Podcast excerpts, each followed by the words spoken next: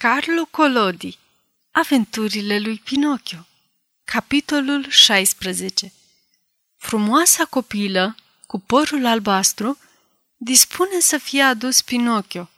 Îl așează în pat și cheamă trei doctori ca să afle dacă e viu sau mort.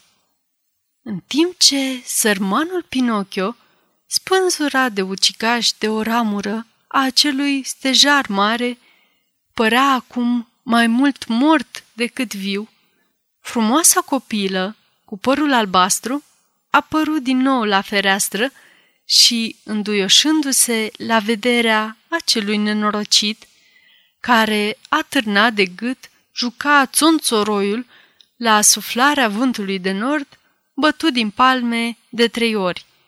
La semnalul acesta se auzi un mare zgomot de aripi care zburau într-un mare avânt, iar un șoi mare veni să se așeze pe pragul ferestrei. Ce porunciți, frumoasa mea zână!" zise șoimul, plecându-și ciocul într-un gest respectuos, deoarece trebuie să știm că acea copilă cu părul albastru nu era altceva la urma urmelor decât o zână foarte bună, care de mai bine de o mie de ani locuia în vecinătatea acelei păduri. Vezi tu păpușa aceea, atârnată de o ramură a marelui stejar? O văd. Ei bine, zboară imediat acolo, rupe cu ciocul tău puternic nodul care o ține suspendată și așează-o binișor, întinsă pe iarbă, la piciorul stejarului. Șoimul își luă zborul și, după două minute, se reîntoarse zicând Ceea ce mi-ați ordonat s-a făcut. Și cum ai găsit-o? Vie sau moartă? Privind-o, părea moartă. Totuși, trebuie că nu este încă moartă de-a binelea, fiindcă abia am dezlegat lațul care o strângea în jurul gâtului, că a scos un suspin, bolborosind cu jumătate de voce. Acum o simt mai bine. Atunci, zâna bătu din palme de două ori și apăru un minunat câine lățos, care mergea în picioare pe labele din spate, ca și cum ar fi fost un om. Câinele lățos era îmbrăcat ca un vizitiu în livrea de gală. Avea pe cap o căciuliță cu trei colțuri, cu galoane de aur, o perucă albă cu zulufi care îi cădeau pe gât, o haină de culoarea ciocolatei cu nasturi de briliante și cu două mari buzunare, în care să-și țină oasele pe care îi le dăruia la prânz stăpâna, o pereche de pantaloni scurți, de catifea roșie, ciorapi de mătase, pantofiori decoltați și, în spate, un fel de husă de umbrelă de atlas albastru, ca să-și pună coada înăuntru când începea să plouă. Arată-ți curajul, Medor, zise zâna câinelui lățos. Ordonă să se hame cea mai frumoasă trăsură din grajdul meu și ia-o pe calea către pădure. Când vei ajunge la stejarul cel mare, vei găsi întinsă pe iarbă o biată popușă pe jumătate moartă. Ridic-o cu delicatețe, așează drept pe pernele trăsurii și adu-o aici. Ai înțeles? Câinele lățos pentru a arăta că a înțeles, mișcă de trei sau patru ori husa de alas albastru, pe care o avea la spate, și plecă ca un cal de curse. În curând se văzu, ieșind din grajd, o frumoasă trăsurică, împodobită toată cu pene de canar și căptușită, în interior, cu frișcă și cu cremă de pișcoturi. Trăsurica era trasă de o sută de perechi de șoricei albi. iar câinele lățos, așezat pe capra trăsurii, plesnea din bici la stânga și la dreapta, ca un birjar căruia îi e teamă ca întârziat.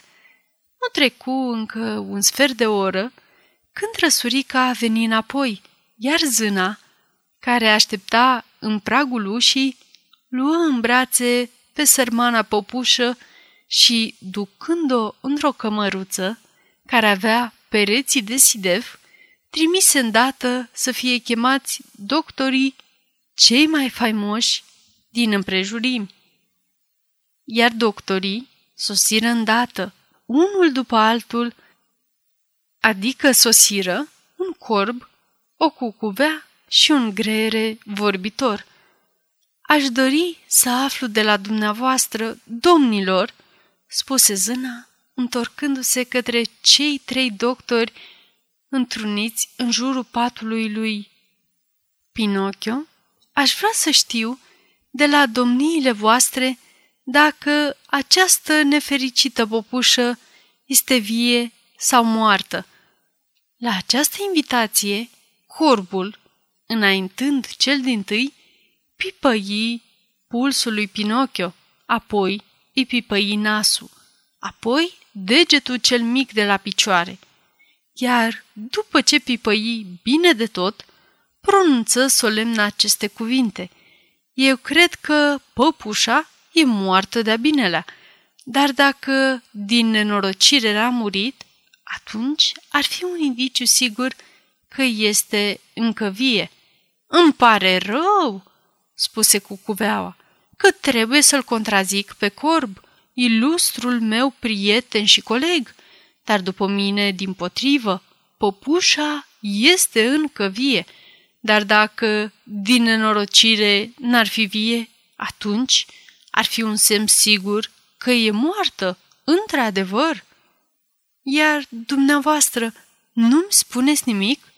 întrebă zâna pe greierul vorbitor. Eu spun că doctorul prudent, când nu știe ce să spună, cel mai bun lucru pe care îl face e acela de a tăcea din gură. De altfel, popușa de acolo nu este o figură nouă pentru mine. O cunosc de o bună bucată de vreme. Pinocchio, care până atunci stătuse nemișcat ca o adevărată bucată de lemn, a avut un fel de tremur convulsiv care făcu să se scuture tot patul.